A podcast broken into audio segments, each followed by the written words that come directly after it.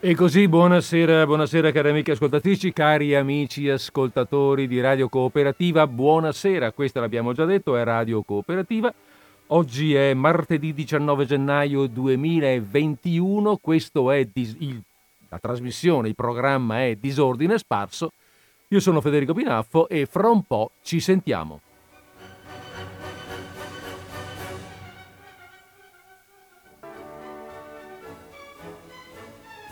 E via che ci sentiamo allora. Abbiamo mandato la nostra sigla, abbiamo, abbiamo, abbiamo marciato assieme al maresciallo Radetzky e ehm, siamo adesso pronti per raccontarci le nostre storie.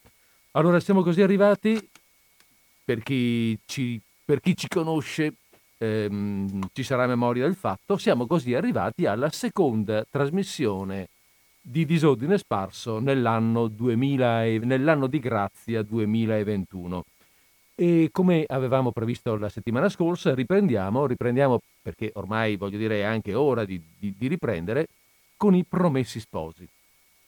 Ora di riprendere perché ci siamo lasciati a novembre dell'anno scorso e anche ora perché poi andremo pure verso la conclusione. In effetti siamo all'undicesima puntata all'undicesima trasmissione che dedichiamo al grande romanzo della letteratura italiana. Allora, a proposito di questa, del grande romanzo, eccetera, eccetera, è un po' curioso, non me ne ero accorto, non, me ne ero nemmeno reso conto, me ne sono accorto proprio in questi giorni riprendendo in mano il libro, è curioso, dicevo, che si vada, che noi andiamo così verso la chiusura delle nostre letture in quest'anno 2021 perché è un po' quasi a voler ricordare, anche se in realtà, come dicevo, non ci, pro- non ci avevo proprio pensato, quasi a voler ricordare la ricorrenza dell'inizio del lavoro di Manzoni, che ehm, avviò la prima stesura del romanzo proprio nel 1821, la bellezza di 200 anni fa la prima stesura del romanzo che si intitolò Fermo e Lucia e dopo vabbè, insomma ha cambiato, sappiamo, ne abbiamo parlato, no?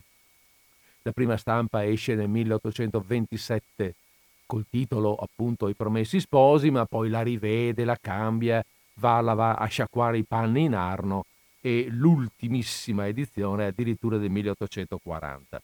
Comunque nel 1821 si siede al tavolino, prende la sua brava penna d'oca e comincia a scrivere. 200 anni fa. Noi invece, l'ho appena ricordato, ci siamo lasciati prima delle feste, eh, a novembre 2020. A novembre 2020 eravamo alla nostra decima trasmissione dedicata ai promessi sposi ed eravamo al capitolo 27. 27 lo ricordo su 36. Ehm, cos'era successo allora? Beh, l'innominato, ricordate, l'innominato ha incontrato eh, il cardinale Borromeo, si è rivoltato come un calzino, da quel cattivo che era è diventato un mezzo santo, ha liberato Lucia. Ha liberato Lucia che teneva prigioniera per conto di, ehm, eh, di Don Rodrigo, e Lucia nel frattempo, in quella notte terribile che ha passato prigioniera del, dopo il rapimento, prigioniera nel castellaccio dell'innominato, ehm, ha, fatto, ha, ha fatto voto nel momento della maggiore angoscia, ha fatto voto alla Madonna di dedicare a lei la sua verginità se fosse stata liberata. Il problema della verginità è, sta nel fatto che è promessa sposa di Renzo. Dove andremo a finire adesso? Come si mette sta storia? Perché Lucia, l'abbiamo visto, è una ragazza che sembra tanto molle, ma è tosta eh? su queste cose qua. Quando decide una roba non la muove mica nessuno. Eh, vedremo, vedremo perché abbiamo ancora nove capitoli davanti, succederà qualcosa. Boh, al momento, mh, mm, sempre un po' così per ricordare la situazione, Lucia non è ritornata a casa, non è ritornata al paese perché le arie non sono buone, ah, Don Rodrigo è sempre lì, eh, insomma meglio non, eh, come dire, meglio non svegliare cani che nel frattempo si sono addormentati. Ed è a Milano, ospitata da una famiglia della piccola nobiltà milanese, quella di Donna Prassede e del marito Don Ferrante. Di solito, quando si, si, si usa, eh, come dire, si nomina la famiglia, marito e moglie, si parte così, no? Don Ferrante e Donna Prassede, prima il marito, dopo la moglie. Lo so, lo so, i tempi cambiano, però qua siamo nell'Ottocento quando scrive, Don, quando scrive um, Alessandro Manzoni. Eppure Donna Prassede è il personaggio importante della famiglia Don Ferrante Insomma, è quello che scrive le lettere. Ma ne abbiamo già parlato. Agnese, invece, la mamma di Lucia, è ritornata al paesello, mentre Renzo è, mm, è profugo in territorio bergamasco. I tre eh, tengono qualche rapporto epistolare, si scrivono, hanno capito dov'è l'uno, dov'è l'altra, ma ma sono rapporti piuttosto complicati, nessuno dei tre sa veramente scrivere, devono rivolgersi a qualcuno che scriva per loro, che legga per loro, è un bel problema, è una bella difficoltà, per cui capiscono e non capiscono la situazione nella quale ciascuno veramente si trova. A questo punto però le cose sono arrivate a un punto di stallo. Sto matrimonio va avanti, non va avanti, una, uh, una uh, Olate in, in, nelle montagne del Lecchese, quell'altra a Milano, quell'altro addirittura in territorio bergamasco, cioè eh, all'estero praticamente, perché è in territorio veneziano, non possono rivedersi perché Renzo non può rientrare perché è ricercato dalla polizia perché era stato, vi ricordate, coinvolto nei fattacci rivol- delle rivolte di Milano, per cui siamo veramente ad un punto di stallo. Però attenzione, Attenzione perché la storia, questa volta la storia, quella con la S maiuscola, ehm, che poi è quella che appassiona Manzoni, perché Manzoni ha questo spirito di storico, oltre che di narratore, di poeta, mm, la storia eh, entra mh, mm, e spariglia le carte. Dopo i tumulti di Milano, nei quali eh, abbiamo già detto, abbiamo visto coinvolto anche il nostro Renzo, il governo prende alcune misure economiche che però risultano del tutto inadeguate, e cioè stabilisce per legge un basso prezzo delle farine. La gente si lamenta perché non ha pane? Perché costa troppo? E vabbè, io ti dico che ti obbligo a farlo pagare meno. Sì, ma la farina non c'è. Per cui, dopo un po', siccome il grano, la farina non si creano per legge, dopo un po' quel poco che era disponibile finisce e non ci, ehm, ci sono più soldi per importarne, eventualmente per importarne da fuori, un po' perché non è che si importasse dalle Americhe, voglio dire, ehm, il, il, pane si importava dai, dalle, dagli stati confinanti, i quali però hanno subito anch'essi la medesima carestia sostanzialmente, e poi non ci sono soldi non ci sono soldi perché i soldi servono a sostenere una guerra eh, nella quale è, in, è, coinvolto il Ducato di Milano, una guerra di qua, del quale poi diremo qualcosa, qualco, qualcosa di più più avanti. Bene, allora siamo ormai in inverno, nel dicembre del 1628. Il nuovo raccolto è ancora lontano, e la carestia, eh, la carestia è molto pesante e rende la miseria insopportabile. Manzoni va alla ricerca, Manzoni ehm, ricerca su documenti dell'epoca, ehm, sfoglia carte, compulsa archivi e le sue descrizioni non sono inventate eh, sono ovviamente scritte da lui, ma sulla base di documenti reali. E quindi passiamo un po' a sentire in che condizioni è Milano in quell'inverno del 1628. Ed ecco la copia di quel ritratto doloroso. Ad ogni passo botteghe chiuse, le fabbriche in gran parte deserte, le strade un indicibile spettacolo, un corso incessante di miserie, un soggiorno perpetuo di patimenti. Gli accattoni di mestiere, diventati ora il minor numero, confusi e perduti in una nuova moltitudine, ridotti a litigar l'elemosina con quelli talvolta da cui in altri giorni l'avevano ricevuta.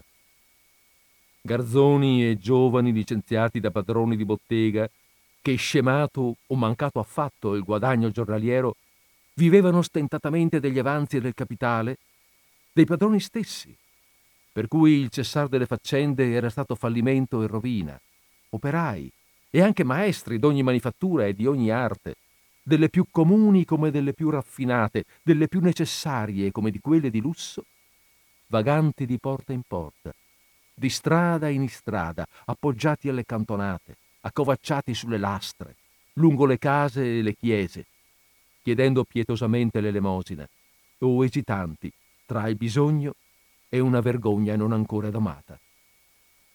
Smunti, spossati, rabbrividiti dal, feb- dal freddo e dalla fame, nei panni logori e scarsi, ma che in molti serbavano ancora i segni di un'antica agiatezza. Come nell'inerzia e nell'avvilimento compariva non so quale indizio d'abitudini franche e operose.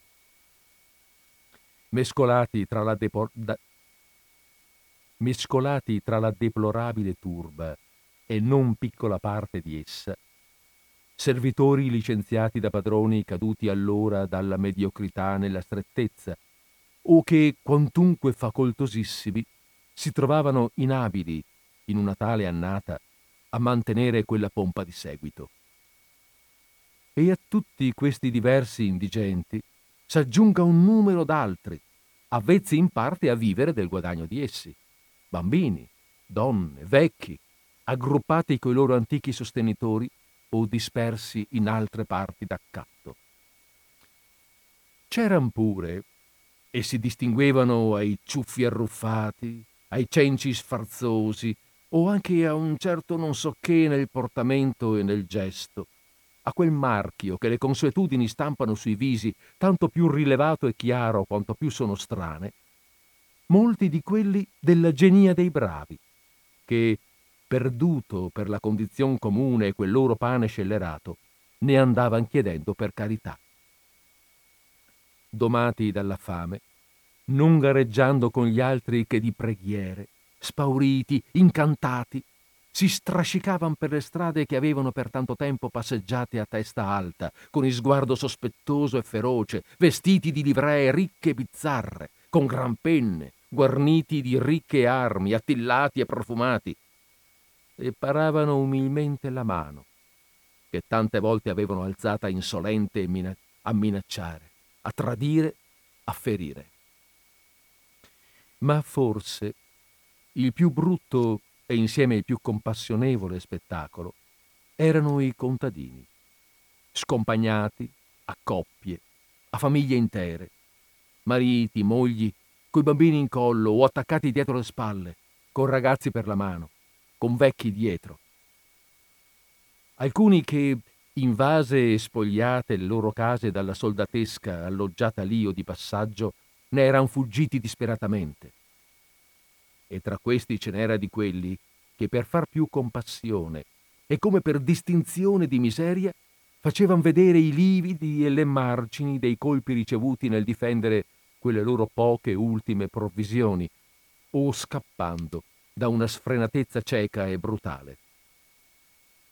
Altri, andati esenti da quel flagello particolare, ma spinti da quei due da cui nessun angolo era stato immune, la sterilità e le gravezze, più esorbitanti che mai per soddisfare a ciò che si chiamavano i bisogni della guerra, erano venuti, venivano alla città come a sede antica e ultimo asilo di ricchezza e pia munificenza. Si potevano distinguere gli arrivati di fresco, più ancora che all'andare incerto e all'aria nuova, a un fare maravigliato e indispettito di trovare una tal piena, una tale rivalità di miseria, al termine dove avevano creduto di comparire oggetti singolari di compassione e di attirare a sé gli sguardi e i soccorsi. Gli altri, che da più o men tempo giravano e abitavano le strade della città, tenendosi ritti coi sussidi ottenuti o toccati come in sorte, in una tanta sproporzione tra i mezzi e il bisogno, avevano dipinta nei volti e negli atti una più cupa e stanca costernazione. Vestiti diversamente, quelli che ancora si potevano dire vestiti, e diversi anche nell'aspetto. Facce dilavate del basso paese, abbronzate del pian di mezzo e delle colline, sanguigne di montanari, ma tutte affilate e stravolte, tutte con occhi incavati, con i sguardi fissi tra il torvo e l'insensato, arruffati i capelli, lunghe e irsute le barbe, corpi cresciuti e indurati alla fatica, ora esausti dal disagio. Raggrinzata la pelle sulle braccia aduste e sugli stinchi e sui petti scarniti, che si vedevano di mezzo ai cenci scomposti. E diversamente, ma non meno doloroso di questo aspetto di vigore abbattuto, l'aspetto di una natura più presto vinta, di un languore ed uno sfinimento più abbandonato, nel sesso e nell'età più deboli. Qua e là per le strade, rasente ai muri delle case, qualche po' di paglia pesta, trita e mista di immondo ciarpume. E una tal porcheria era però un dono e uno studio della carità. Eran covili apprestati a qualcheduno di quei meschini per posarci il capo la notte. Ogni tanto ci si vedeva anche di giorno giacere o sdraiarsi taluno a cui la stanchezza o il digiuno aveva levate le forze e tronche le gambe. Qualche volta quel tristo letto portava un cadavere. Qualche volta si vedeva uno cader come un cencio all'improvviso rimanere cadavere sul selciato. Bene, e questa è allora la situazione di Milano in, quel, in quell'inverno del 1628. Una situazione, avete sentito, assolutamente mh, drammatica. Facciamo un attimo di pausa un, e poi ci risentiamo.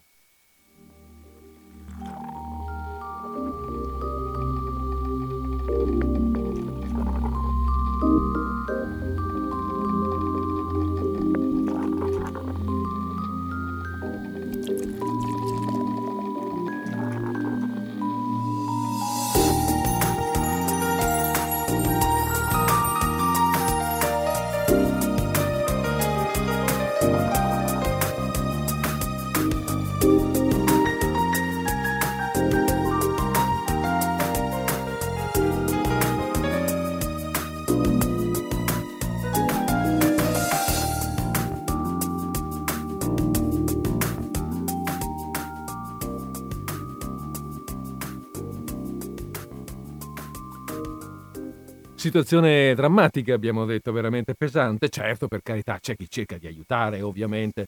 E qui Manzoni, in, in, in varie pagine, descrive, eh, descrive l'organizzazione, mh, anche, anche, fra l'altro, l'organizzazione caritatevole messa in piedi dal solito Cardinale Borromeo. Però, insomma, per quanto si possa fare, eh, è sempre poca cosa riguardo al bisogno. La, questa descrizione, la descrizione delle miserie, della mortalità, della disperazione dei milanesi, cui si aggiungono eh, le note preoccupazioni e le indecisioni delle autorità politiche, continua per alcune pagine, finché, eh, finché Manzoni ci informa, ci dice che eh, le, le, autori- le famose autorità politiche dell'epoca prendono la decisione non sapendo cosa fare, non sapendo come, mm, come aiutare questa gente e trovandosi in situazione veramente di difficoltà assoluta, eh, non trovano di meglio che stipare un po' tutti gli accattoni, sani o malati che fossero, nel lazzaretto. Il lazzaretto era allora, e all'epoca del Manzoni c'era ancora, oggi non c'è più, ehm, era un grande edificio quadrangolare con un cortile in mezzo, eh, costruito verso la fine del 400 proprio per ricoverare gli appestati. Eh, prendeva un'area di circa 10 ettari, quindi era uno spazio piuttosto grande, e le costruzioni che, che vi si trovavano, che formavano questo quadrilatero, ehm, componevano, cioè, contenevano 288 stanze. Bene, lì dentro, in queste 288 stanze e nel cortile ehm, esterno, furono, si fecero, ci stiparono, ci fecero stare circa 10.000 persone.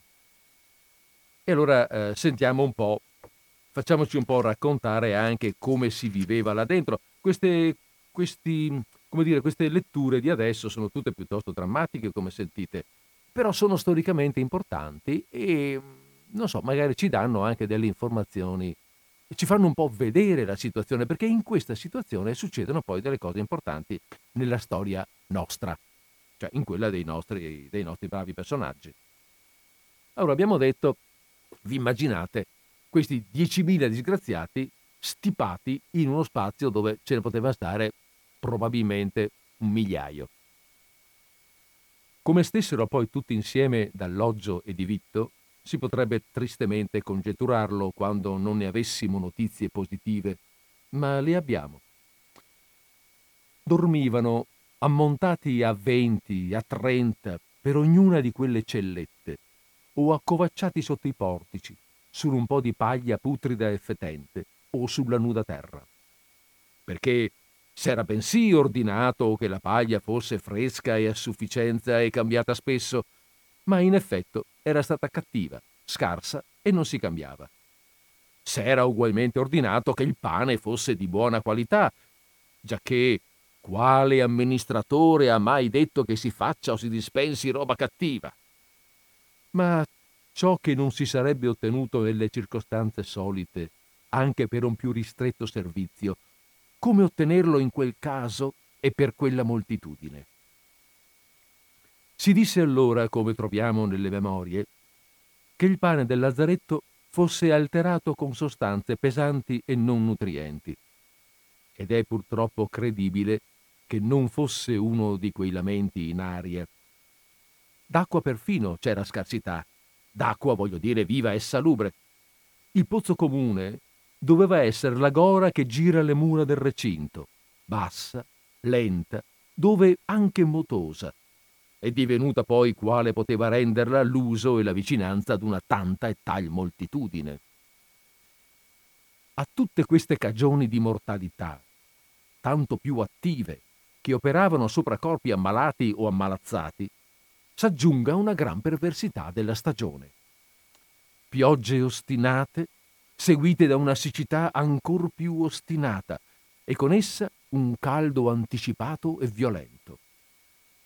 Ai mali si aggiunga il sentimento dei mali, la noia e la smania della prigionia, la rimembranza delle antiche abitudini, il dolore di cari perduti, la memoria inquieta di cari assenti, il tormento e il ribrezzo vicendevole, tante altre passioni d'abbattimento o di rabbia portate o nate là dentro. L'apprensione poi e lo spettacolo continuo della morte, resa frequente da tante cagioni, è divenuta essa medesima una nuova e potente cagione. E non farà stupore che la mortalità crescesse e regnasse in quel recinto, a segno di prendere aspetto e presso molti nome di pestilenza. Sia che la riunione e l'aumento di tutte quelle cause non facesse che aumentare l'attività di un'influenza puramente epidemica, sia, come pare che avvenga nelle carestie anche men gravi e men prolungate di quella, che vi avesse luogo un certo contagio, il quale, nei corpi affetti e preparati dal disagio e dalla cattiva qualità degli alimenti, dalle intemperie, dal sudiciume, dal travaglio e dall'avvilimento, trovi la tempera, per dir così, e la stagione sua propria, le condizioni necessarie insomma per nascere, nutrirsi e moltiplicare. Se a un ignorante è lecito buttar là queste parole, dietro l'ipotesi proposta da alcuni fisici e riproposta da ultimo, con molte ragioni e con molta riserva, da uno diligente quanto ingegnoso. Sia poi che il contagio scoppiasse da principio nel lazzaretto medesimo, come da un'oscura e inesatta relazione par che pensassero i medici della sanità, sia che vivesse e andasse covando prima d'allora, ciò che par più verisimile, chi pensi come il disagio era già antico e generale e la mortalità già frequente, e che portato in quella folla permanente vi si propagasse con nuova e terribile rapidità. Qualunque di queste congetture sia la vera, il numero giornaliero dei morti nel lazzaretto oltrepassò in poco tempo il centinaio. Mentre in quel luogo tutto il resto era languore, angoscia, spavento, rammarichio, fremito. Nella provvisione era vergogna, stordimento, incertezza. Si discusse, si sentì il parere della sanità. Non si trovò altro che di disfare ciò che s'era fatto con tanto apparato con tanta spesa, con tante vessazioni. S'aprì il lazzaretto. Si licenziarono tutti i pochi non ammalati che ci rimanevano e che scapparono fuori con gioia furibonda. La città tornò a risonare dell'antico lamento, ma più debole e interrotto. Rivide quella turba più rada e più compassionevole, dice il Ripamonti, per il pensiero del come fosse di tanto scemata. Gli infermi furono trasportati a Santa Maria della Stella, allora ospizio dei poveri, dove la più parte perirono.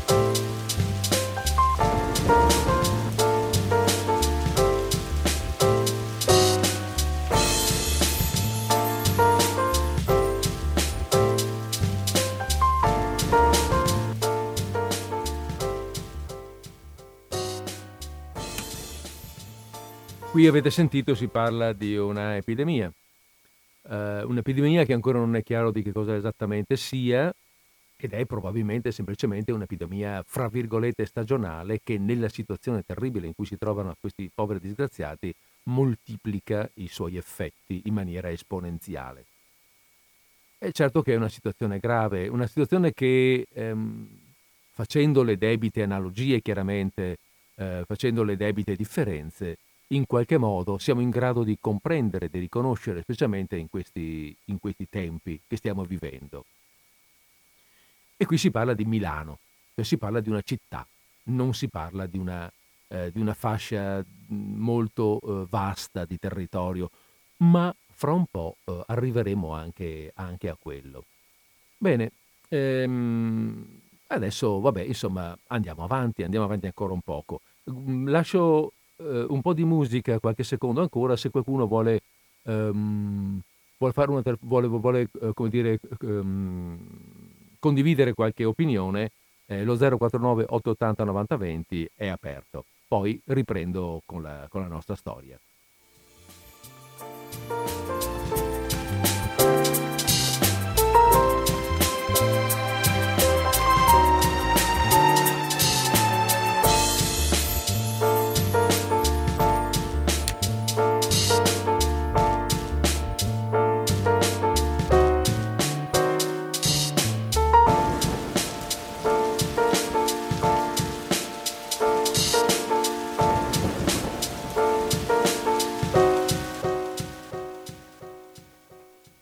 Bene, allora mm, andiamo avanti.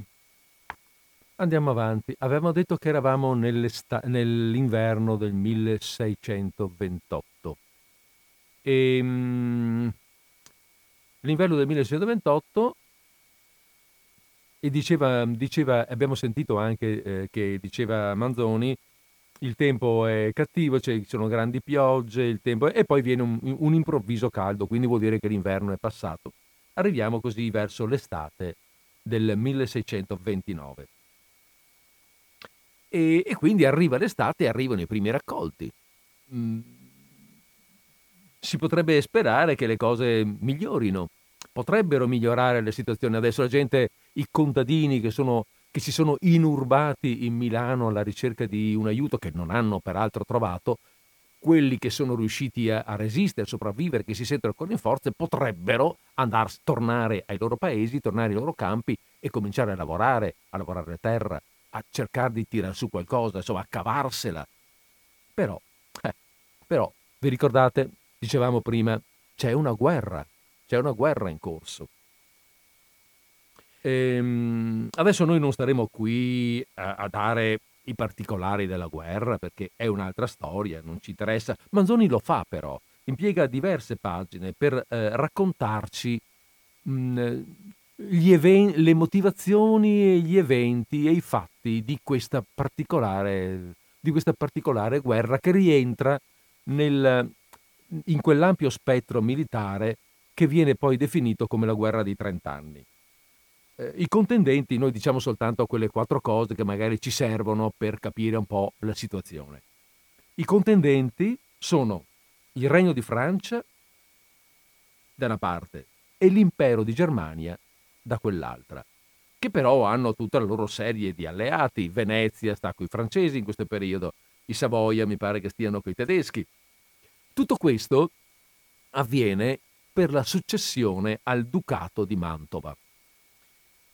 Uh, qui Manzoni spiega bene no? le mosse, le contromosse politiche, militari, eh, le alleanze, eh, tutti questi giri particolari per cui migliaia di morti per poi scambiare qualcosa che si poteva fare anche a tavolino. Eh, Manzoni è molto critico su questi personaggi, su questi grandi personaggi che contano la vita della, della gente come, mm, eh, sì, come quella delle formiche, per dire e comunque ci racconta come avvengono queste, questi, questi, ragionamenti. Noi, noi qui seduti davanti al microfono di Radio Cooperativa e voi, cioè noi insieme, voi seduti dall'altra parte con l'orecchio alla radio di Radio Cooperativa, ehm, veniamo al dunque. La calata dei Lanzichenecchi. Perché eh, l'impero, um, l'impero um, germanico l'impero germanico eh, utilizza questi, questi, soldati di Ventura, che sono i Lanzichenecchi appunto, che scendono dalle vallate svizzere per lo più e eh, attraverseranno la Lombardia. Vediamo un po' come ce la racconta, come ce la racconta Manzoni, il quale ci spiega anche di che tipo di soldati, non soltanto dei Lanzichenecchi per carità, ma che tipo di soldati, come era fatto l'esercito mh, mm, a quell'epoca. Intanto l'esercito alemanno, sotto il comando supremo del conte Rambaldo di Collalto, altro condottiere italiano di minore ma non d'ultima fama, aveva ricevuto l'ordine definitivo di portarsi all'impresa di Mantova e nel mese di settembre entrò nel Ducato di Milano. La milizia, a quei tempi, era ancora composta in gran parte di soldati di Ventura, arruolati da condottiere di mestiere, per commissione di questo o di quel principe, qualche volta anche per loro proprio conto, e per vendersi poi insieme con essi. Più che dalle paghe, erano gli uomini attirati a quel mestiere dalle speranze del saccheggio e da tutti gli allettamenti della licenza. Disciplina stabile e generale non ce n'era, né avrebbe potuto accordarsi così facilmente con l'autorità in parte indipendente dei vari condottieri.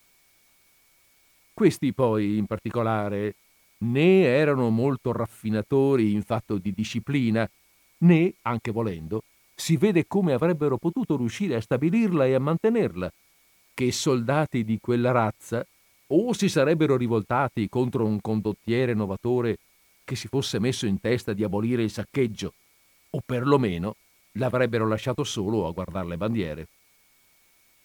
Oltre di ciò, siccome i principi nel prendere, per così dire, ad affitto quelle bande, guardavano più ad aver gente in quantità per assicurare le imprese che a proporzionare il numero alla loro facoltà di pagare, per il solito molto scarsa, così le paghe venivano per lo più tarde, a conto, a spizzico, e le spoglie dei paesi a cui la toccava ne divenivano come un supplemento tacitamente convenuto.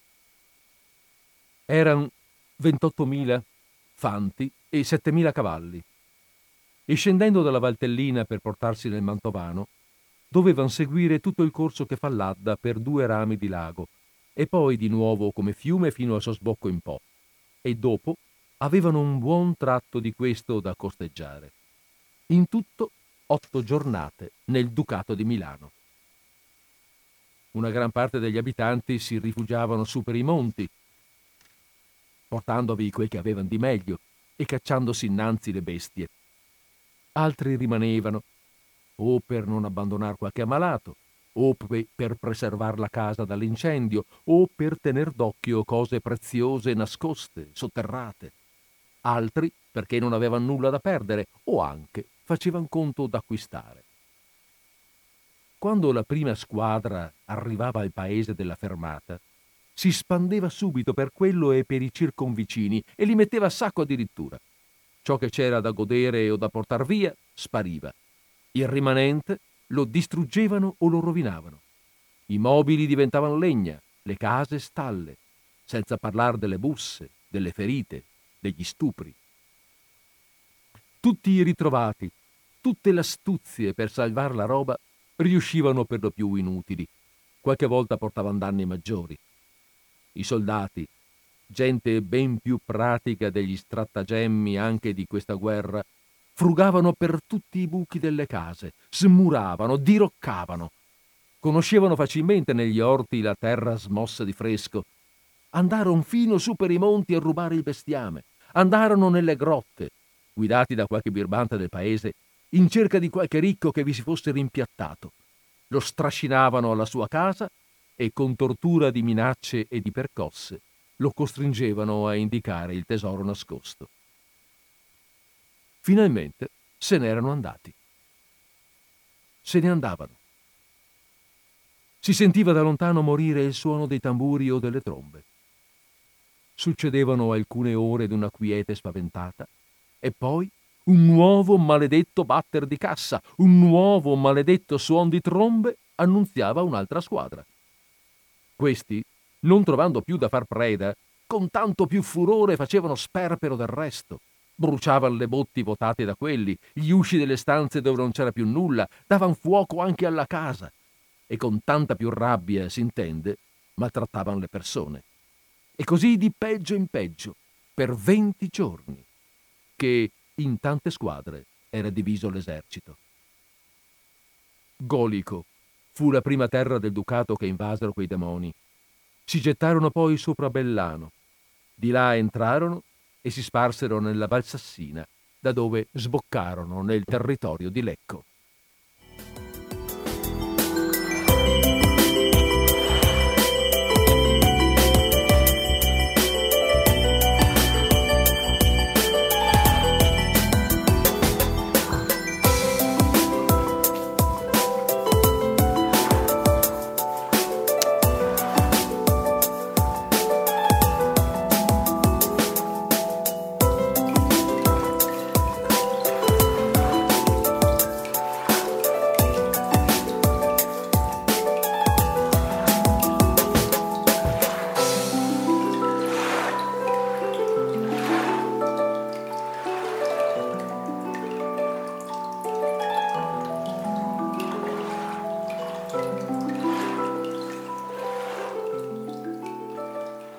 Allora siamo arrivati nel territorio di Lecco, abbiamo fatto una piccola pausa perché, beh, perché c'è un salto di capitolo, si passa dal 28 al 29, ma anche perché il territorio di Lecco è territorio nostro, territorio dove noi stiamo operando, dove la storia grande, quella con la S maiuscola, si incontra con la storia piccola, quella dei nostri personaggi.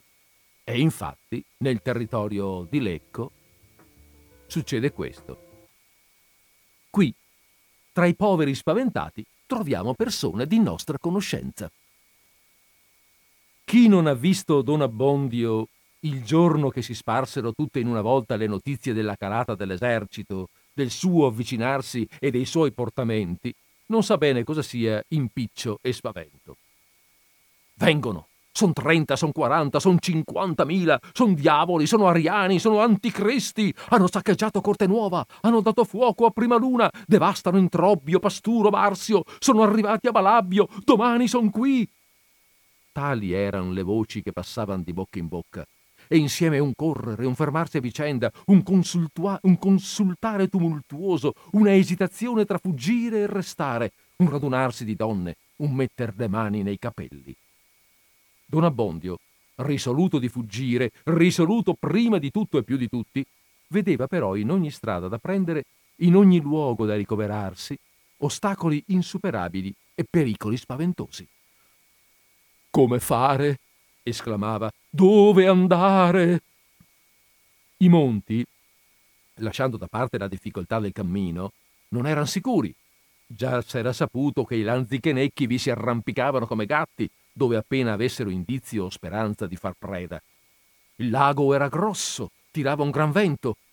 Oltre di questo, la più parte dei barcaioli, temendo d'essere forzati a tragittar soldati o bagagli, s'erano rifugiati con le loro barche all'altra riva, Alcune poche rimaste erano poi partite stracariche di gente e travagliate dal peso e dalla burrasca, si diceva che pericolassero in ogni momento. Per portarsi lontano e fuori della strada che l'esercito aveva a percorrere, non era possibile trovare né un calesse, né un cavallo, né alcun altro mezzo. A piedi Don Abbondio non avrebbe potuto far troppo cammino e temeva d'essere raggiunto per istrada. Il territorio bergamasco non era tanto distante che le sue gambe non ce lo potessero portare in una tirata, ma si sapeva che era stato spedito in fretta da Bergamo uno squadrone di cappelletti, il qual doveva costeggiare il confine per tenere in suggezione i lanzichenecchi. E quelli erano diavoli in carne, né più né meno di questi, e facevano dalla parte loro il peggio che potevano. Il pover'uomo correva stralunato e mezzo fuori di sé per la casa andava dietro a Perpetua per concertare una risoluzione con lei, ma Perpetua, affaccendata a raccogliere il meglio di casa e a nasconderla in soffitta o per i bugigattoli, passava di corsa, affannata, preoccupata, con le mani o le braccia piene e rispondeva or ora finisco di mettere questa roba al sicuro e poi faremo anche noi come fanno gli altri. Don Abbondio voleva trattenerla, discutere con lei i vari partiti, ma lei, tra il da fare e la fretta e lo spavento che aveva anch'essa in corpo e la rabbia che le faceva quello del padrone, era in una tal congiuntura meno trattabile di quel che fosse stata mai. Si ingegnano gli altri, ci insegneremo anche noi. Ma scusi, ma non è capace che di impedire. Crede lei che anche gli altri non abbiano una pelle da salvare? Che vengano per far la guerra a lei, i soldati? Potrebbe anche dare una mano in questi momenti, invece di venire tra i piedi a piangere e a impicciare. Con queste e simili risposte si sbrigava da lui, avendo già stabilito, finita che fosse alla meglio quella tumultuaria operazione, di prenderlo per un braccio come un ragazzo e di strascinarlo su per una montagna. Lasciato così solo, s'affacciava alla finestra, guardava, tendeva gli orecchi e vedendo passare qualcheduno gridava con voce mezza di pianto e mezza di rimprovero Fate questa carità al vostro povero curato di cercargli qualche cavallo, qualche mulo, qualche asino. Possibile che nessuno mi voglia aiutare? Oh, che gente! Aspettatemi almeno che possa venire anch'io con voi. Aspettate di essere quindici o venti da condurmi via insieme, che io non sia abbandonato. Volete lasciarmi in man dei cani? Non sapete che sono luterani la più parte, che ammazzare un sacerdote l'hanno per opera meritoria? Volete lasciarmi qui a ricevere il martirio? Oh, che gente! Oh, che gente! povero Don Abbondio. Questo lo dico io, eh. Povero, povero Don Abbondio. Ormai il tipo l'abbiamo capita, no? Li conosciamo da un pezzo tutti quanti, conosciamo anche Perpetua per la verità. Don Abbondio, nel suo esasperato egocentrismo e, suo, e nel suo carattere di uomo pauroso, ritorna quella figura meschina e anche un po' comica, diciamolo, che conoscevamo fin da principio. E, e, ritornano anche i suoi bisticci con Perpetua, cioè quel momento tutto sommato di eh, quel momento di, di, di, di, eh, di dignità, ecco, che si era preso, pur nella sua meschinità, ma nel controbattere agli argomenti eh, del, del cardinale Barbarigo nell'occasione, nell'occasione vabbè, insomma, che abbiamo visto nelle settimane precedenti, eh, è già passato. Il momento è passato, anche perché, come diceva giustamente Manzoni, il cardinale poteva anche punirlo, poteva anche essere un'autorità, sicuramente gli incuteva soggezione e timore, ma il cardinale non usa lo schioppo. Qui si sta parlando di soldati, qui si sta parlando della pelle. E, e Don Abbondio torna a quello di prima, quello di sempre. E i suoi bisticci con perpetuo appunto fanno così un po' da contraltare al tono drammatico che ha avuto la narrazione fin qua. Il capitolo precedente, l'avete sentito, era veramente profondamente drammatico.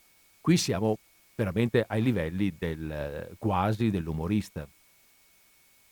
Vabbè, insomma, va a finire che i due, eh, Don Abbondio e Perpetua, eh, incontrano Agnese, anzi Agnese va da loro e gli dà un buon consiglio. Dice andiamo per trovare un rifugio, un rifugio per bene, andiamo al castello dell'innominato. Ci aveva detto lui che ci avrebbe dato protezione. So, so che adesso che è cambiato così, ehm, riceve altra gente ri, eh, da riparo e quello è un posto protetto, un posto in cui eh, vabbè, insomma, i soldati anche passeranno, ma vuoi che vadano a... Eh, cioè devono passare, vuoi che vadano a far, a far battaglia per conquistare un castello pieno di armati. Eh, Don Abbondio non si sente tanto sicuro, per carità, però, però eh, accetta, accetta questa, questa, proposizione anche perché sicuramente, um, eh, come si chiama, eh, perpetua questa proposizione, la trova, la trova buona e dice bene, andiamo, andiamo e vanno. Trovano altra gente per la strada che sta andando lì. E naturalmente Don Abbondio è piuttosto seccato che anche altri vogliano andare, insomma. Poi magari troppa gente che ci va, più gente c'è, più i soldati potrebbero essere interessati a conquistare il castello per portare via roba. Insomma, lui è molto, molto, molto preoccupato. E siamo al capitolo 30 e, e Don Abbondio, con tutte le sue paure, con tutte le sue emozioni, è in strada per, per andare al castello dell'innominato ed è sempre preoccupato, ma dice Manzoni, ma fu ben peggio quando all'entrata della valle vide un buon posto d'armati, parte sull'uscio di una casa e parte nelle stanze terrene. Pareva una caserma. Li guardò con la coda dell'occhio. Non eran quelle facce che gli era toccato vedere nell'altra dolorosa sua gita, o se ce n'era di quelle erano ben cambiate. Ma con tutto ciò non si può dire che noia non gli desse quella vista. Oh, povero me, pensava, ecco se le fanno le pazzie. Già non poteva essere altrimenti. Me lo sarei dovuto aspettare da un uomo di quella qualità. Ma cosa vuol fare? Vuol fare la guerra? Vuol fare il re lui? Oh, povero me! In circostanze che si vorrebbe potersi nascondere sottoterra, e costui cerca ogni maniera di farsi scorgere, di dar nell'occhio, par che li voglia invitare. Vedete ora, signor padrone, gli disse Perpetua, se c'è della brava gente qui che ci saprà difendere. Vengano ora i soldati. Qui non ci sono come quei nostri spauriti che non son buoni che a menar le gambe. Zitta! rispose con voce bassa ma iraconda don Abbondio. Zitta! Che non sapete quel che vi dite. Pregate il cielo che abbian fretta i soldati o che non vengano a sapere le cose che si fanno qui, che si mette all'ordine questo luogo come una fortezza. Non sapete che i soldati è il loro mestiere di prendere le fortezze. Non cercano altro. Per loro dare un assalto è come andare a nozze, perché tutto quel che trovano è per loro e passa la gente a fil di spada. Ah, povero me. Basta. Vedrò se ci sarà maniera di metterci in salvo su per queste balze. Oh, in una battaglia non mi ci colgono. Oh, in una battaglia non mi ci colgono. Se ha poi paura anche di essere difeso e aiutato, ricominciava Perpetua. Ma Don Abbondio l'interruppe aspramente, sempre però a voce bassa. Zitta! E badate bene di non riportare questi discorsi. Ricordatevi che qui bisogna far sempre viso ridente e approvare tutto quel che si vede. Alla malanotte trovarono un altro picchetto d'armati, ai quali don Abbondio fece una scappellata, dicendo intanto tra sé Oimè, oimè, son proprio venuto in un accampamento. Qui il baroccio si fermò. Ne scesero. Don Abbondio pagò in fretta e licenziò il condottiere e si incamminò con le due compagne per la salita, senza far parola. La vista di quei luoghi gli andava risvegliando nella fantasia e mescolando alle angosce presenti la rimembranza di quelle che vi aveva sofferte l'altra volta. E Agnese, la quale non li aveva mai visti quei luoghi e se n'era fatta in mente una pittura fantastica che le si rappresentava ogni volta che pensava al viaggio spaventoso di Lucia, vedendoli ora quali eran davvero, provava come un nuovo e più vivo sentimento di quelle crudeli memorie. Oh, signor curato, esclamò, e pensare che la mia povera Lucia è passata per questa strada. Volete stare zitta? Donna senza giudizio! Le gridò in un orecchio don Abbondio. Son discorsi codesti da farsi qui. Non sapete che siamo in casa sua. Fortuna che ora nessuno vi sente, ma se parlate in questa maniera. Oh, disse Agnese, ora che è santo. State zitta, le replicò don Abbondio. Credete voi che ai santi si possa dire senza riguardo tutto ciò che passa per la mente? Pensate piuttosto a ringraziarlo del bene che vi ha fatto. Oh, per questo ci avevo già pensato. Che crede? Che non le sappia un pochino le creanze? La creanza è di non dir le cose che possono dispiacere, specialmente a chi non è avvezzo di sentirne. E intendetela bene tutti e due, eh? che qui non è luogo da far pettegolezzi e da dir tutto quello che vi viene in testa. Casa d'un gran signore, già lo sapete. Vedete che compagnia c'è d'intorno. Ci viene gente di tutte le sorte, sicché giudizio, se potete, pesar le parole e soprattutto dirne poche, e solo quando c'è necessità. E a stare zitti non si sbaglia mai. Fa peggio lei, con tutte codeste sue, riprendeva Perpetua. Ma zitta! gridò sottovoce don Abbondio, e insieme si levò il cappello in fretta e fece un profondo inchino che, guardando in su, aveva visto l'innominato scendere verso di loro. Anche questo aveva visto e riconosciuto don Abbondio e affrettava il passo per andargli incontro. Signor curato, disse quando gli fu vicino, avrei voluto offrirle la mia casa in migliore occasione ma ad ogni modo sono ben contento di poterle essere utile in qualche cosa. Confidato nella gran bontà di Vossignoria Illustrissima, rispose don Abbondio, mi son preso l'ardire di venire in queste tristi circostanze ad incomodarla e, come vede Vossignoria Illustrissima, mi son preso anche la libertà di menar compagnia. Questa è la mia governante. Benvenuta, disse l'innominato. E questa continuò don Abbondio, è una donna a cui Vossignoria ha già fatto del bene, la madre eh, di quella... di, di, di, di, di quella... Eh, di Lucia, disse Agnese. Di Lucia, esclamò l'innominato voltandosi con la testa bassa ad Agnese. Del bene, io, io immortale. Voi mi fate del bene a venir qui da me, in questa casa. Siate la benvenuta. Voi ci portate la benedizione.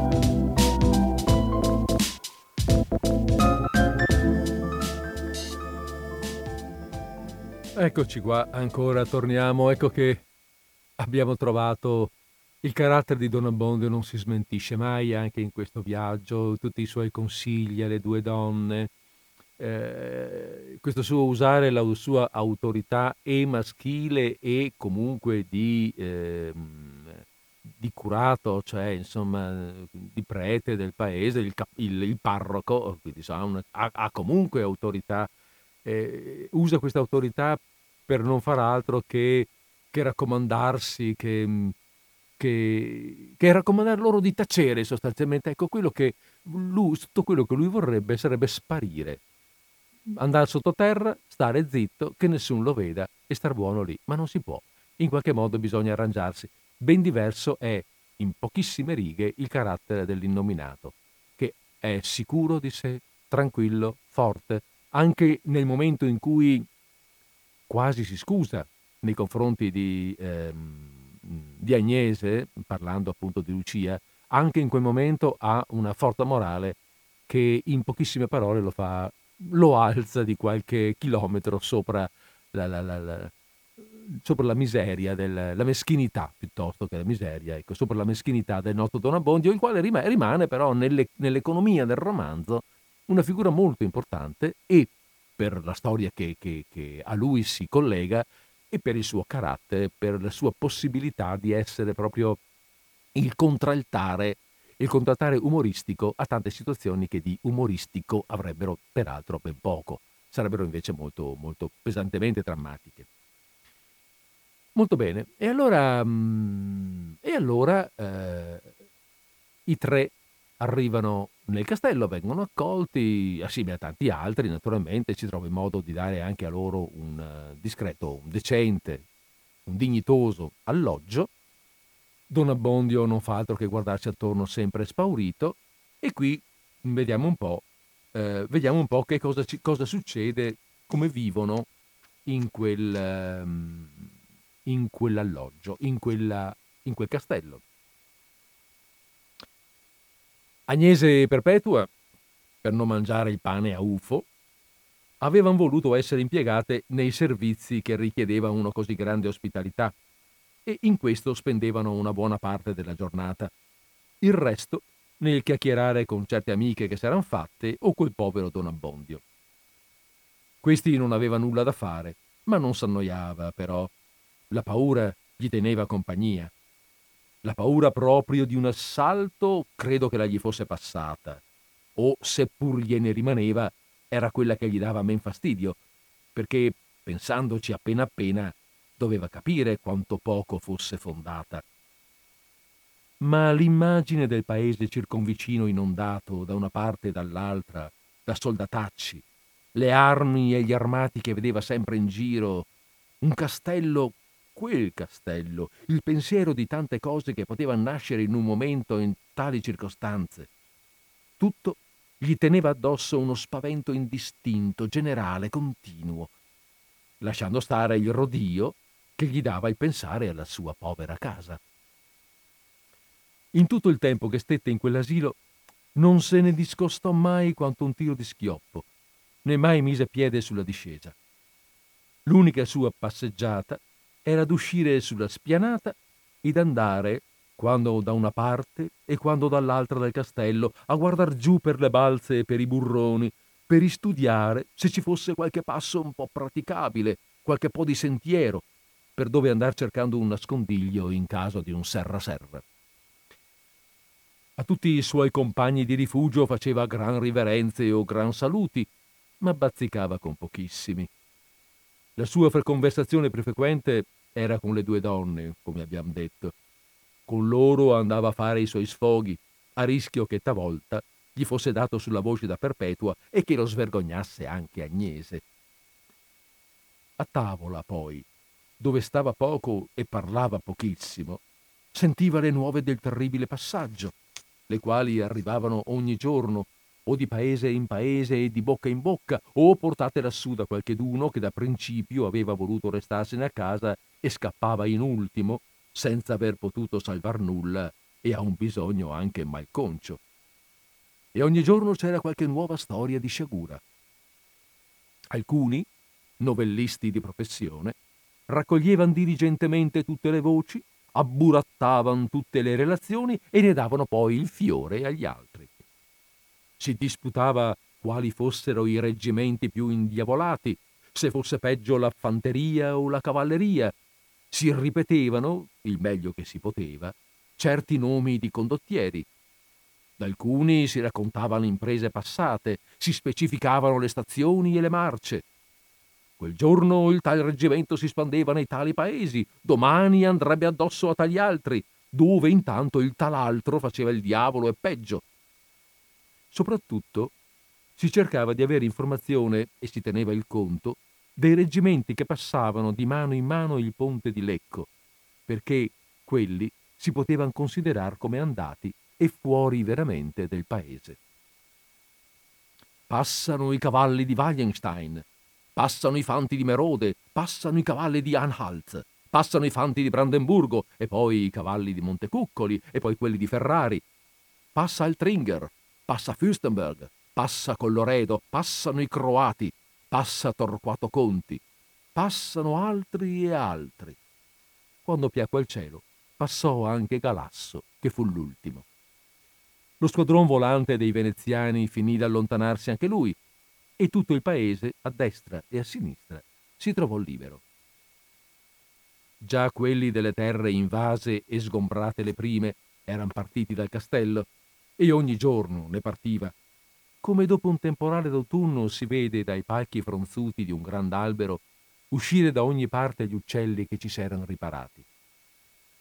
Credo che i nostri tre fossero gli ultimi ad andarsene, e ciò per volere di Don Abbondio, il quale temeva, se si tornasse subito a casa, di trovare ancora in giro dei lanzichenecchi rimasti indietro sbrancati in coda all'esercito. Perpetua ebbe un bel dire che quanto più si indugiava, tanto più si dava agio ai birboni del paese di entrare in casa e portar via il resto. Quando si trattava d'assicurare la pelle, era sempre Don Abbondio che la vinceva, meno che l'imminenza del pericolo non gli avesse fatto perdere affatto la testa.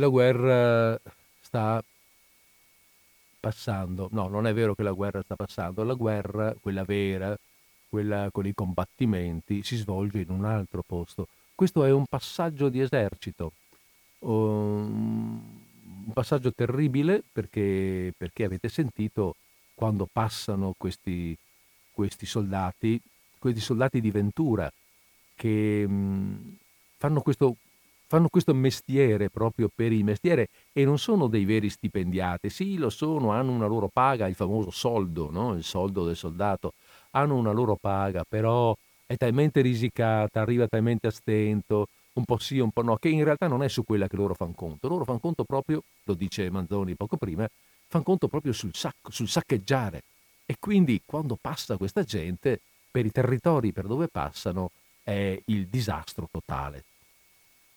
E così è anche per, per, per, per queste zone, per le zone del Lecchese, che adesso abbiamo appena, appena visto. A me viene in mente mentre parlo, sto guardando l'ora per vedere perché poi vorrei eventualmente leggere ancora, uh,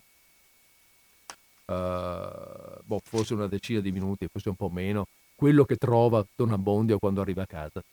Ma a me viene in mente un altro grande autore nostro, de, di, non dell'epoca, è un centinaio d'anni prima, eh, che però descrive una situazione che non è per nulla diversa da questa, che è quella di Rusante. Nel Parlamento de Rusante, Parlamento de Rusante che ieri venuto da campo, cioè nel, um, in quel dialogo, in, quella, in quel dramma, atto unico, in cui il personaggio Rusante è andato in guerra appunto, anche, anche, anche all'epoca era, uh, era una, un'alleanza del, che, che, i veneziani avevano stretto con i francesi per um, combattimenti che si tenevano contro gli spagnoli e vabbè, eh, che si tenevano nella zona, comunque nella zona della Bergamasca, del Milanese, in quelle zone lì. E, e quando ritorna, ritorna povero, disperato, e trova la, su, la sua donna, la gnua, che gli dice, ma avevi detto che, che andavi via per portarmi qualcosa, e cosa mi hai portato? E dice lui, sono stato sfortunato. è già tanto che abbia portato a casa la pelle. Ecco, la situazione era questa, anche Rusante parte, lascia, lascia la sua mh, campagna, lascia il suo lavoro di, di, di, di contadino in un periodo evidentemente di siccità, in un periodo di miseria, per fare il soldato nella speranza di poter saccheggiare. Non è tanto per avere i soldi della Serenissima, perché lo dice anche in un certo momento, se ci dessero i soldi quando, quando quando scade il momento, se ci pagassero, se no, letteralmente dice se noi fesse i mesi del sento di, cioè pagare la mensilità a 100 giorni anziché a 30, eh, io tutto sommato non sarebbe neanche male fare il soldato, anche per via di questo saccheggiare, però non ti pagano, sei, cost- sei costretto, insomma, tutto sta a saccheggiare, bisogna essere bravi anche in questo però. Perché come sentite essere anche un po' fortunati, perché come avete sentito la prima squadra che passa passa ai paesi qualcosa trova, ma la seconda squadra trova quello che hanno lasciato gli altri, cioè ben poco. La terza poi non ne parliamo nemmeno. Per cui c'è lo sfogare la rabbia del non aver trovato e nella, dire, nel, nel gusto quasi della distruzione. Don Abbondio torna a casa Don Abbondio e Perpetua ri, eh, arrivano finalmente, finalmente a casa. E vediamo un po' com'è andata anche a loro. Don Abbondio e Perpetua entrarono in casa senza aiuto di chiavi. Ogni passo che fanno nell'andito sentono crescere un tanfo, un veleno, una peste che li respinge indietro. Con la mano al naso vanno all'uscio di cucina entrano in punta di piedi, studiando dove metterli per riscansare più che possono la porcheria che copre il pavimento e danno un'occhiata in giro. Non c'era nulla di intero, ma avanzi e frammenti di quel che c'era stato lì. Lì e altrove se ne vedeva in ogni canto. Piume e penne delle galline di Perpetua, pezzi di biancheria, fogli dei calendari di Don Abbondio, cocci di pentole e di piatti, tutto insieme o sparpagliato. Solo nel focolare si potevano vedere i segni di un vasto saccheggio accozzati insieme, com- come molte idee sottintese in un periodo steso da un uomo di garbo. C'era, dico, un rimasuglio di tizi e tizzoni spenti, i quali mostravano d'essere stati un bracciolo di seggiola, un piede di tavola, uno sportello d'armadio, una panca di letto, una doga della botticina dove ci stava il vino che rimetteva lo stomaco Don Abbondio. Il resto era ceneri e carboni. E con quei carboni stessi, i guastatori, per ristoro, avevano scarabocchiato i muri di figuracce, ingegnandosi, con certe berrettine o con certe chieriche o con certe larghe facciole, di farne dei preti, e mettendo studio a farli orribili e ridicoli, intento che per verità non poteva andare fallito a tali artisti. Ah, porci! esclamò Perpetua. Ah, baroni! esclamò Don Abbondio. E come scappando andarono fuori per un altro uscio che metteva nell'orto. Respirarono. Andarono deviato al fico, ma già prima d'arrivarci videro la terra smossa e misero un grido tutti e due insieme. Arrivati, trovarono effettivamente, invece del morto, la buca aperta. Qui nacquero dei guai. Don Abbondio cominciò a prendersela con Perpetua che non avesse nascosto bene. Pensate se questa rimase zitta.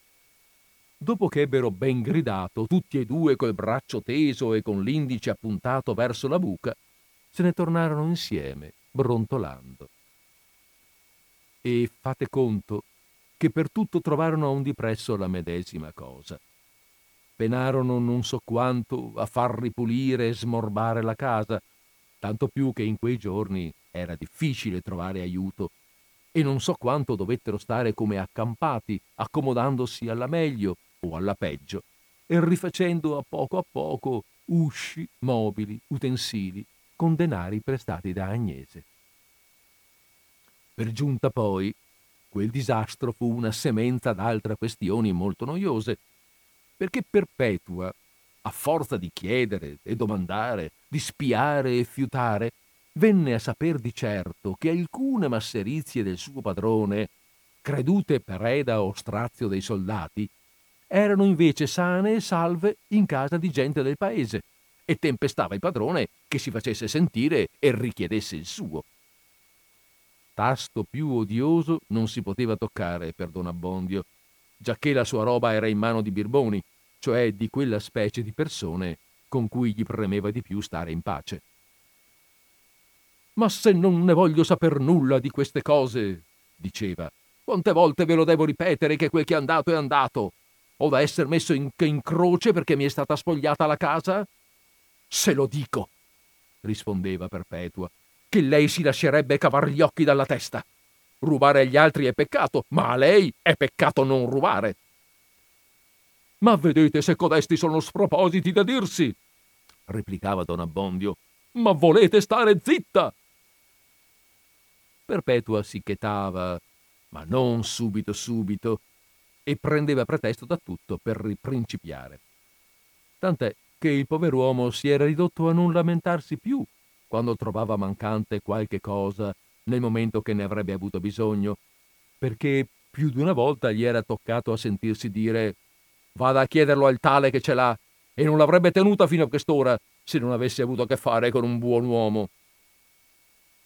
Un'altra e più viva inquietudine gli dava il sentire che giornalmente continuavano a passare soldati alla spicciolata come aveva troppo bene congetturato. Onde stava sempre in sospetto di vederne capitare qualcuno, o anche una compagnia, sull'uscio, che aveva fatto raccomodare in fretta per prima cosa e che teneva chiuso con gran cura. Ma per grazia del cielo ciò non avvenne mai. Né però questi terrori erano ancora cessati, che un nuovo ne sopraggiunse. Ma qui lasceremo da parte il pover'uomo. Si tratta ben d'altro che di sue apprensioni private, che dei guai di alcuni paesi, che di un disastro passeggero. Si tratta di ben d'altro, dice Manzoni, che di apprensioni private di Don Abbondio, si tratta ben d'altro che del guai di qualche paese, qualche, qualche paesotto appunto, si tratta ben d'altro che un disastro passeggero. È una cosa molto più importante, molto più seria, ma la vedremo. La vedremo martedì prossimo perché sapete no, come, come usiamo fare. Ai promessi sposi, quando li prendiamo in mano, dedichiamo due martedì di fila. È perché, perché quello che succede adesso è molto importante, è quello che stravolge la storia e la porta, eh, e la porta alla fine. Cam- c'è un altro cambio, c'è un forte cambio di registro da adesso in avanti.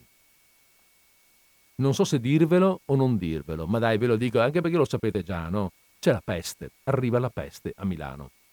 Eh, non, adesso di più di questo non vi dico perché ce, lasciare, ce la lasceremo raccontare e ben descrivere da Alessandro Manzoni che anche in questo caso ha fatto delle ricerche molto attente, molto approfondite, tanto che della peste è diventato un vero e proprio storico, se vogliamo.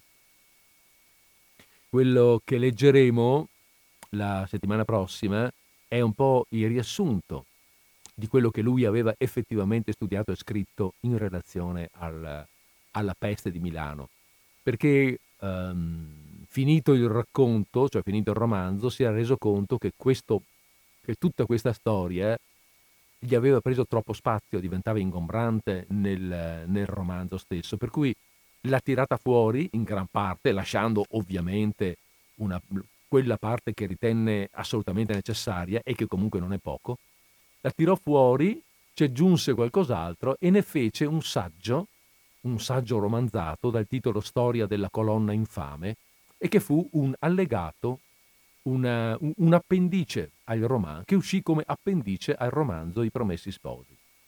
Ma di questo, vabbè, abbiamo detto, riparleremo.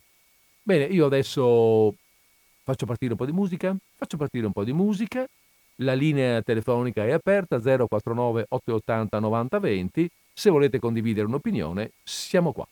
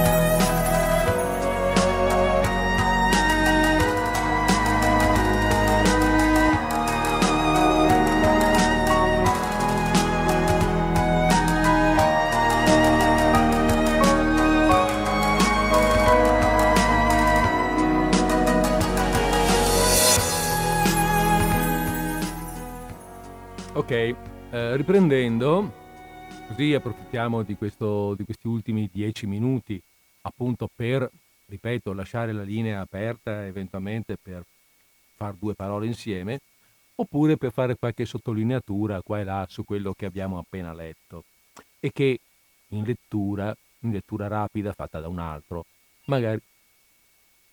Sì, c'è una telefonata e ben volentieri rispondiamo. Pronto? Siamo in linea. Buongiorno. Buongiorno. Senta, io sono Luigi. Sì, ma adesso... Gli, gli volevo dire che i lanzichenecchi sono rappresentati come quasi che avessero l'indole di rubare, ma in realtà quando venivano pagati non rubavano. Eh, eh, sì, non, è che, non è che non è che rubava, quando venivano pagati non, non rubavano e comunque anche, anche, il fatto che rubassero in questo caso a Don Abbondio ma nel 527 il sacco di Roma sì. non erano sacrileghi cioè come viene rappresentato pare che addirittura siano oltre a rubare che siano anche salì, sacrileghi, non rispettosi, eh, non rispettosi neanche mm-hmm. delle questioni religiose. Non so neanche come dire, so della Chiesa, di queste sì, robe, sì. ma non lo potevano essere, Manzoni non lo dice, ma erano truppe assordate ma con un principio fondamentalmente luterano. Ah sì? Erano... E, e, quindi, e quindi per loro anche assaltare una chiesa non era un sacrilegio, perché per Lutero Roma era la patria di vizio, ma anche dopo la Chiesa Cattolica è sempre rimasta la patria di vizio. E quindi non voglio dire che era come, come per altre religioni uccidere l'infedele, ma, sì, sì. ma il, il, il, sacrilegio non esisteva. No. Quindi quando viene rappresentato come gente che non avevano nessun rispetto di Dio, in questo senso sacrilego, eh, non, è, non, è, corrispondente al vero. No, ma infatti io, certo, um, diciamo che l'azione è una cosa, e cioè il, il, il, mettersi, il riconoscere il fatto che quella, quella, casa lì è una canonica, no? C'è il prete, cioè, e quindi in qualche modo sfotterlo è una cosa. Il fatto che loro pensino con questo di, di compiere un sacrilegio, no, sono d'accordo con lei. No, cioè, no, no, no, sono... no, per loro non era, ma è, è, i manzoni che li rappresentano in una certa, una certa maniera e quindi in pratica eh, non è facendo un romanzo storico, ma lui l'ha giusta parecchio. Ah, beh. eh, eh, lui no, la qui... giusta parecchio, non tiene che... conto di, delle cose. Eh, mm, mm, e per finire, Beh, ra- sì. e per finire la telefonata, se no è troppo lunga, Bene. quando a Firenze c'è una loggia che si chiama la loggia dei Lanzi. Mm, mm. Non è perché fu saccheggiata dai Lanzichenecchi mentre andavano a Roma ma è perché il primo Granduca di Firenze, Cosimo I, della casata degli Asburgo, e che aveva ricevuto il Granducato di Toscana perché avevano spartito, erano i Lorena perché non aveva più la Lorena, in cambio della Lorena per accordi internazionali gli diedero la Toscana si chiama la loggia dei Lanzi non tanto perché i lanzichenecchi eh, passando da Firenze devastarono, no, perché Cosimo I si, si serviva delle truppe della, di queste sì. truppe lanzichenecchi sì. e queste truppe lanzichenecche venivano alloggiate, avevano l'alloggio, la caserma, non so come uno la vuole chiamare, sotto questa loggia dell'Anzi, eh. cioè mm.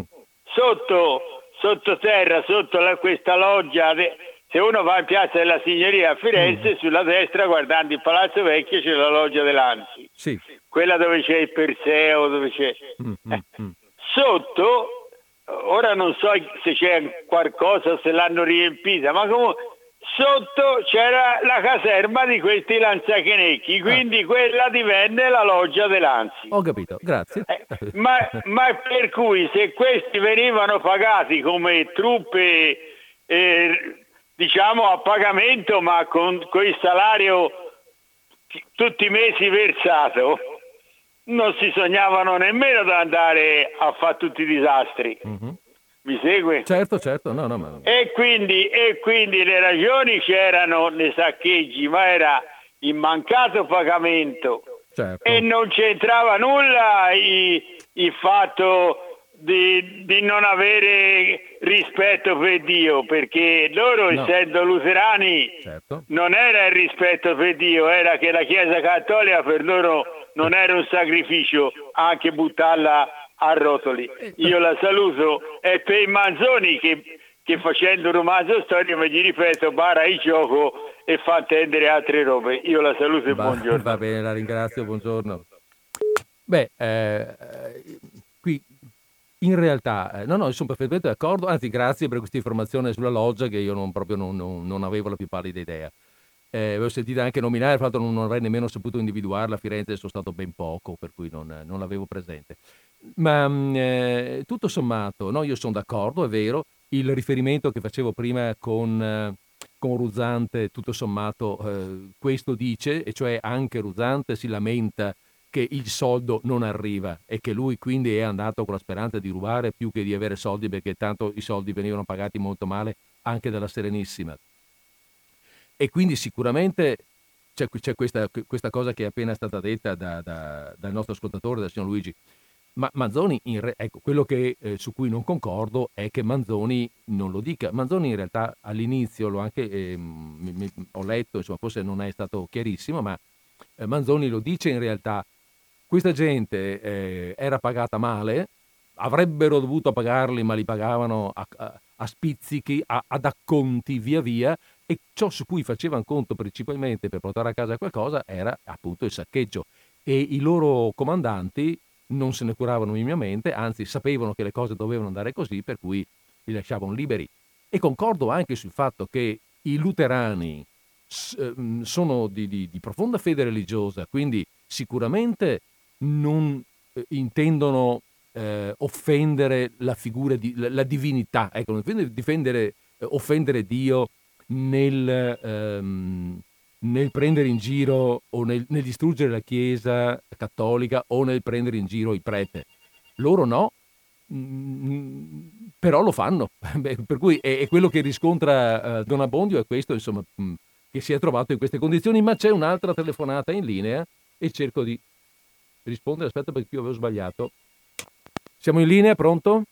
Pronto, ciao Federico, Daniela da Follina. Daniela, ciao, grazie. Un saluto veloce ringraziandoti per la bella trasmissione, interessantissima, grazie. Grazie, grazie a te Daniela. Va bene? Ciao. Buona serata. Buona serata anche a te, ciao ciao. Ciao ciao ciao, grazie. Ciao. Va bene. E comunque insomma così è andata, ecco. Eh, grazie per le telefonate. Ehm, cosa vi posso dire? Beh, ormai abbiamo fatto le 17 e 18 e 59, 18, 17 e 19. Vi saluto.